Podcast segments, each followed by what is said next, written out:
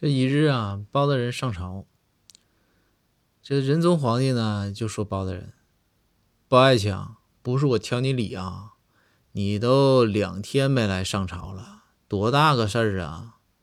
咋的不想干了？这包大人说：“是这圣上，我这不也派人跟您请假了？